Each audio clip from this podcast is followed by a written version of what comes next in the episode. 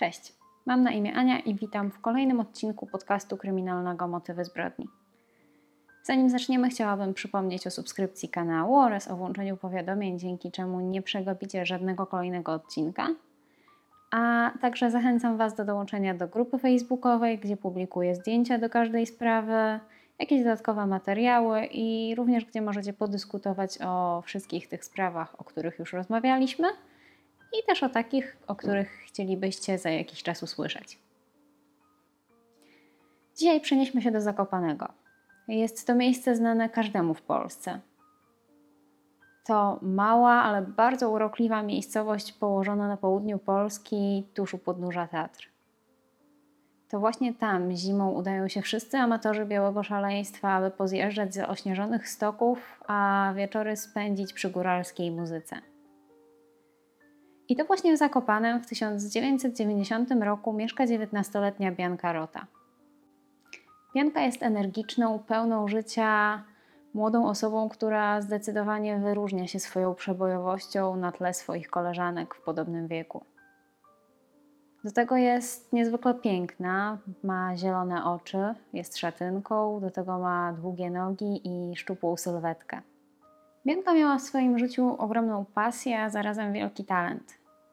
W wolnych chwilach dziewczyna uwielbiała malować i rzeźbić, a najwięcej inspiracji czerpała z natury. Jednak ten talent, ta pasja i to zajęcie w wolnym czasie nie było tylko czymś, co Bianka tak naprawdę lubiła robić, ponieważ na co dzień dziewczyna chodziła do liceum plastycznego i bardzo mocno chciała rozwijać swoją karierę w tym właśnie kierunku. W związku z tym, że była bardzo ambitna, chciała uczyć się od najlepszych i dlatego jej największym marzeniem było rozpocząć studia na Akademii Sztuk Pięknych w Warszawie. Bardzo do tego dążyła i kiedy nadszedł czas, złożyła papiery i czekała na odpowiedź. Jednak życie okazało się dość przewrotne i w liście z uczelni Bianka otrzymała odmowę. Był to dla niej ogromny cios. W tym momencie w życiu Bianki zmieniło się sporo, ponieważ od tej chwili zaczęła wątpić w swój talent, nie chciała już sięgać po pędzel ani po dłuto, nie chciała spędzać swojego wolnego czasu przy malowaniu, rzeźbieniu. I tak jak kiedyś tworzenie czegoś nowego było dla niej takim zajęciem uspokajającym, odprężającym, tak teraz było źródłem największej frustracji. Z dnia na dzień pasja Bianki poszła w odstawkę. W tym trudnym momencie w życiu dziewczyny pojawił się na horyzoncie ktoś nowy, pojawił się Józef. Józef był wziętym adwokatem i zaczął się spotykać z Bianką coraz częściej i częściej i w końcu byli prawie nierozłączni. Józef był sporo starszy od dziewczyny, jednak ta absolutnie nie wstydziła się tej relacji, ani nie bała się pokazywać z Józefem. Bardzo często byli widziani przechadzając się po Zakopanem. Bianka była zauroczona swoim nowym partnerem. Twierdziła, że zachowuje się w stosunku do niej jak dżentelmen i traktuje ją jak księżniczkę. Mężczyzna zasypywał dziewczynę drogimi prezentami, zabierał w ciekawe miejsca. Spędzali czas w taki sposób, w jaki Bianka wcześniej prawdopodobnie tego nigdy nie robiła. Dziewczyna była zauroczona. I w tym trudnym momencie ta znajomość była dla niej takim ratunkiem z tej nieprzyjemnej sytuacji, pozwoliła jej zapomnieć o porażce w trakcie rekrutacji i znowu zacząć się uśmiechać. Jednak związek Bianki i Józefa miał pewien problem, ponieważ dziewczyna była trzydzieści osiem lat młodsza od swojego nowego partnera. Jej to nie przeszkadzało, ale powodowało to pewne problemy w jej otoczeniu. Co prawda samej Biance Józef wydawał się spełnieniem marzeń, takim idealnym kandydatem. Miał zawód, który był uznawany za prestiżowy. Jego sytuacja życiowa wyglądała bardzo dobrze, ponieważ kancelaria Józefa przynosiła dość spore dochody i Bianka była zauroczona tym, jak jej partner radzi sobie w życiu. Była zauroczona jego inteligencją i przedsiębiorczością i bardzo mocno jej to imponowało. Jednak nie wszyscy podzielali zdanie młodej dziewczyny i tutaj jej mama bardzo mocno starała się odwieźć swoją dziewiętnastoletnią córkę od pomysłu w ogóle wiązania się z trzydzieści osiem lat starszym Józefem.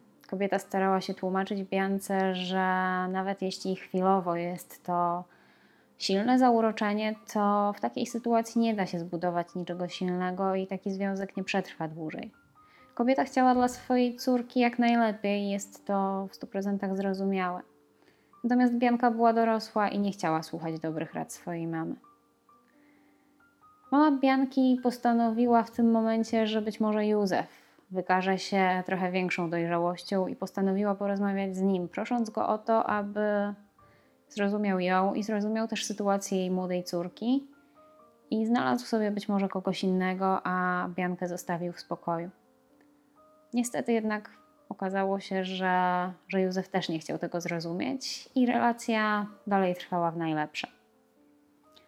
W lutym tysiąc dziewięćset dziewięćdziesiątego roku Józef ma dla Bianki pewną niespodziankę, propozycję, a mianowicie proponuje dziewczynie, aby pojechali wspólnie na wakacje.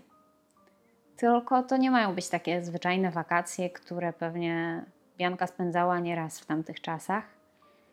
Dlatego, że Józef proponuje swojej młodej partnerce wyjazd w dość egzotyczne miejsce, jak na lata dziewięćdziesiąte, właściwie ciągle. Proponuje jej wycieczkę na Kubę.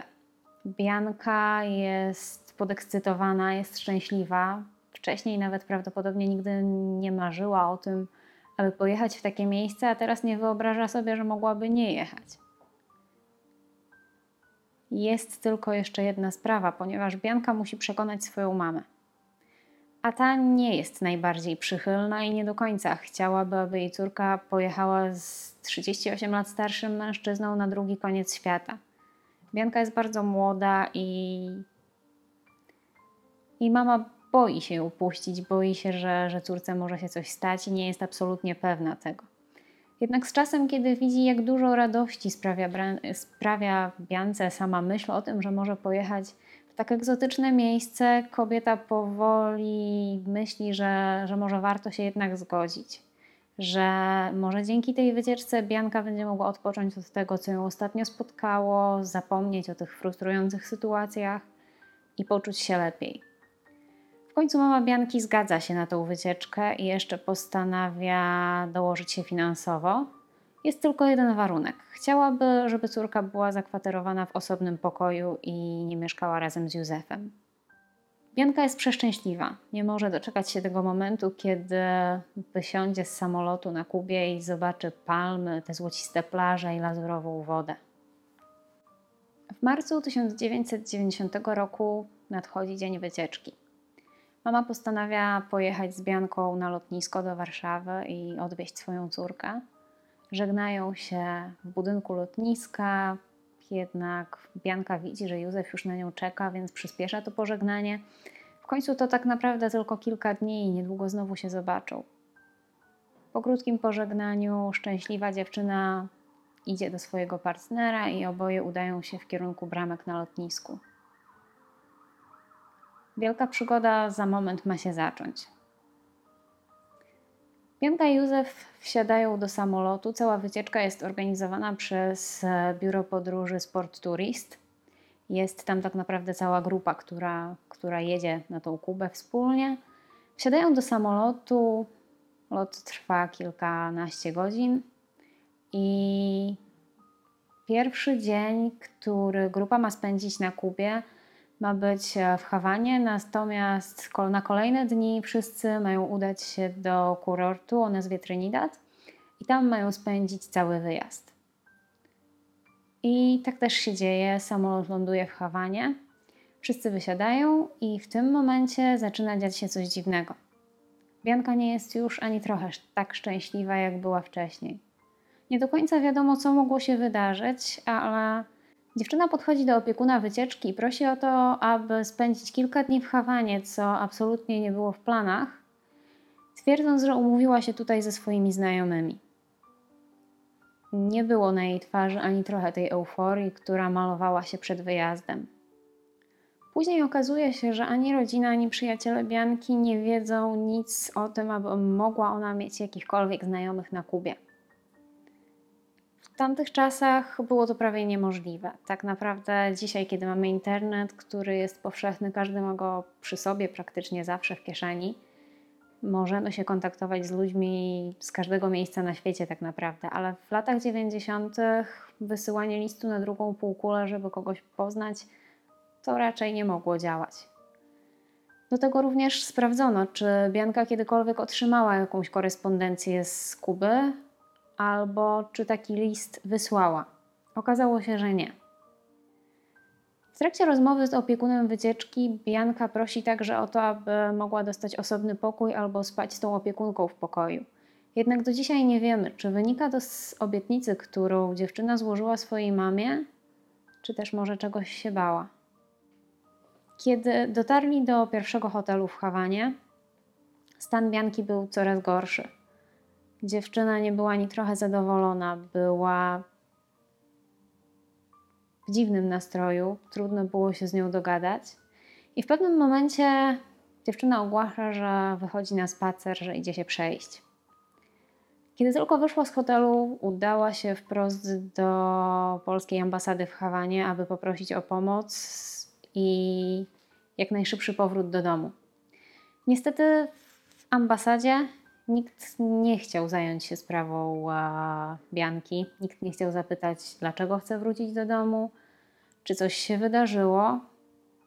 Co ciekawe, dziewczyna nie prosiła, dziewczyna wręcz błagała. I, i to nie było takie zwykłe powiedzenie, że ona chciałaby wrócić do domu. Była zrozpaczona. Jednak nie otrzymała pomocy i opuściła budynek ambasady. Być może coś wydarzyło się między Bianką a Józefem, być może czegoś się obawiała i mimo, że była w bardzo złym stanie, to świadomie dążyła do tego, aby jak najszybciej wrócić do domu. Tej nocy Bianka nie wróciła do hotelu. Spędziła noc u Kubanki, która spotkała roztrzęsioną, zapłakaną dziewczynę na ulicy i zaproponowała jej nocleg u siebie. I następnego dnia, kiedy Bianka się obudziła, postanowiła pójść i poprosić o pomoc w ambasadzie po raz kolejny. Jednak tym razem znowu nikt nie chciał jej wysłuchać i pracownik ambasady odprowadził dziewczynę na autobus, który miał zawieźć ją do kurortu, gdzie przebywała reszta wycieczki. Kiedy dziewczyna tam dociera, jest w opłakanym stanie, jest apatyczna, bardzo trudno z nią rozmawiać, trudno się z nią dogadać. I potwierdzają to także inni uczestnicy tej wycieczki, którzy mieli szansę zobaczyć Biankę w hotelu. Cały dzień dziewczyna spędza w pokoju hotelowym, aż do wieczora. Wtedy Bianka postanawia wyjść na spacer. Wychodząc z hotelu, w drzwiach mija kilku innych uczestników wycieczki oraz Józefa. Przez chwilę rozmawiają na osobności, nie wiadomo o czym, po czym Józef wraca do grupy, z którą, z którą szedł do hotelu. Mówi im, że Bianka ma jakieś problemy i niedługo do nich dołączy. Warto wspomnieć, że od początku wyjazdu para nie spędziła ze sobą ani chwili. Bianka wychodzi, nie zabiera ze sobą żadnych rzeczy osobistych, cały swój bagaż zostawia w pokoju hotelowym i nigdy nie wraca. Niestety wszyscy, wszyscy, którzy uczestniczyli w tej wycieczce, organizatorzy, opiekunowie, starają się nie zauważać tego, że ktoś zniknął. Nikt nie chce się dowiedzieć, gdzie leży problem i co mogło być problemem, co doprowadziło Biankę do takiego stanu, dlaczego się tak zachowywała. Niektórzy wspominali, że kontakt z dziewczyną był bardzo utrudniony, ale może naprawdę czegoś się bała i po prostu nie z każdym chciała rozmawiać. Niestety doszło do dość dużego zaniedbania, ponieważ w momencie, kiedy dziewczyna nie wróciła, nikt nie zawiadomił ani policji, ani polskiej ambasady o jej zaginięciu. Kiedy nadchodzi dzień powrotu do Polski, opiekunowie jak gdyby nigdy nic po prostu pakują torbę Bianki, pakują jej rzeczy, zabierają ze sobą i wsiadają do samolotu. W Polsce na dworcu na swoją córkę czeka jej mama, jest stęskniona, nie widziała swojej dziewiętnastoletniej córeczki przez kilka dni, więc była to dość duża rozłąka. Kobieta czeka na peronie, a kiedy widzi, że przyjechali wszyscy uczestnicy wycieczki, to wypatruje swojej córki oczywiście. Kiedy już wszyscy się rozeszli, do mamy Bianki podeszła opiekunka wycieczki, rzuciła jej torbę Bianki i powiedziała, że jej córce najwyraźniej spodobało się na Kubie na tyle, że nie chciała wrócić. W pierwszym momencie te słowa lekko zamroczyły mamę Bianki, nie do końca wiedziała, o co chodzi, nikt nie chciał jej niczego wytłumaczyć. No i później okazało się, że Bianka zaginęła. Kobieta postanowiła jak najszybciej podjąć jakiekolwiek działania, aby móc skontaktować się ze swoją córką, która została tysiące kilometrów dalej. Najlepszy pomysł, jaki przychodzi kobiecie do głowy, to złożenie wniosku o wizę i wyjazd na Kubę, aby własnoręcznie poszukać córki, pytać ludzi, którzy mogli ją być może widzieć i dowiedzieć się, co tak naprawdę wydarzyło się na tej egzotycznej wyspie. Kobieta pisze również pismo z prośbą o pomoc do ministra spraw zagranicznych. Niestety, były to lata dziewięćdziesiąte i nie do końca ktokolwiek chciał się zainteresować sprawą zaginięcia Bianki i nie do końca ktokolwiek chciał się w to mieszać, ani też pomagać jej mamie w poszukiwaniach. Nawet sam Józef, pytany wielokrotnie o to, co takiego się wydarzyło, że Bianka nie wróciła, że odłączyła się od grupy, nigdy nie chciał tego skomentować. W końcu w maju w tysiąc dziewięćset dziewięćdziesiątym roku pojawia się pierwsza dobra wiadomość, a mianowicie taka, że mama Bianki otrzymuje wizę i może się udać na Kubę i poszukać swojej córki. Minęły już dwa miesiące, trochę czasu, natomiast jest to lepsze niż siedzenie w Polsce i czekanie na to, co może się wydarzyć, bo nie dzieje się nic. Kobieta udaje się na wyspę, gdzie jej córka została najprawdopodobniej i tam też rozpoczyna poszukiwania na własną rękę. Niestety nie może liczyć na pomoc ze strony ani polskiej, ani kubańskiej policji. Na miejscu zaczęły się problemy. Okazało się, że niestety mama Bianki nie zna języka, którym ludzie posługują się na Kubie, czyli hiszpańskiego, i poszukiwanie córki jest zdecydowanie utrudnione. Kobieta chodziła po ulicach ze zdjęciem swojej córki, próbując jakoś się dogadać, próbując jakoś wytłumaczyć, o co chodzi i pytając, czy ktoś tej dziewczyny ze zdjęcia nie widział. Niestety tutaj sprawa była też trochę utrudniona, ponieważ władze Kuby ciągle gdzieś tam sprawdzały, co mama Bianki robi i, i znacznie utrudniały sprawdzenie jakichkolwiek śladów. Z ogromną pomocą kobiecie przyszli polscy studenci iberystyki, którzy w tym momencie stacjonowali w Hawanie. E, zapewnili jej tańsze zakwaterowanie, ponieważ znaleźli jej miejsce w akademiku, co pomogło bardzo kobiecie, ponieważ władze umieściły ją w dość drogim hotelu, licząc na to, że pieniądze na pobyt szybko się kobiecie skończą i, i dużo szybciej da spokój z poszukiwaniami córki. Studenci również pomagali drukować, rozwieszać plakaty o tym, że Bianka zaginęła, pomagali tłumaczyć tekst, pomagali szukać połącz połączeń autobusowych w miejscach, gdzie mama Bianki chciała się udać w poszukiwaniu swojej córki. Niestety pobyt na Kubie nie pozwolił ustalić prawie niczego. Jedyne informacje, jakie gdzieś udało się uzyskać, to informacje o tym, że Bianka kilkukrotnie była przez kogoś faktycznie widziana na ulicy, prosząc o pieniądze na jedzenie i na bilet powrotny do domu. Kiedy wszelkie działania, które mama Bianki podjęła na Kubie, nie przyniosły żadnego rezultatu, kobieta postanawia wracać do Polski, bo tak naprawdę już nie ma żadnego pomysłu, jak może wykorzystać swoją obecność w tamtym miejscu. I niestety w dalszym ciągu do dziś nie pojawiły się żadne nowe informacje w sprawie zaginięcia Bianki Roty. Józef nie chciał ani nigdy rozmawiać na temat tego, co się wydarzyło w drodze na Kubę, co się wydarzyło na wyspie i, i nawet nie chciał dołączyć do poszukiwań swojej partnerki, więc to tutaj rodzi taką niepewność, ponieważ prawdopodobnie coś musiało się wydarzyć, może dziewczyna po prostu poczuła się gorzej z jakiegoś powodu, ale nikt nie chciał o tym mówić.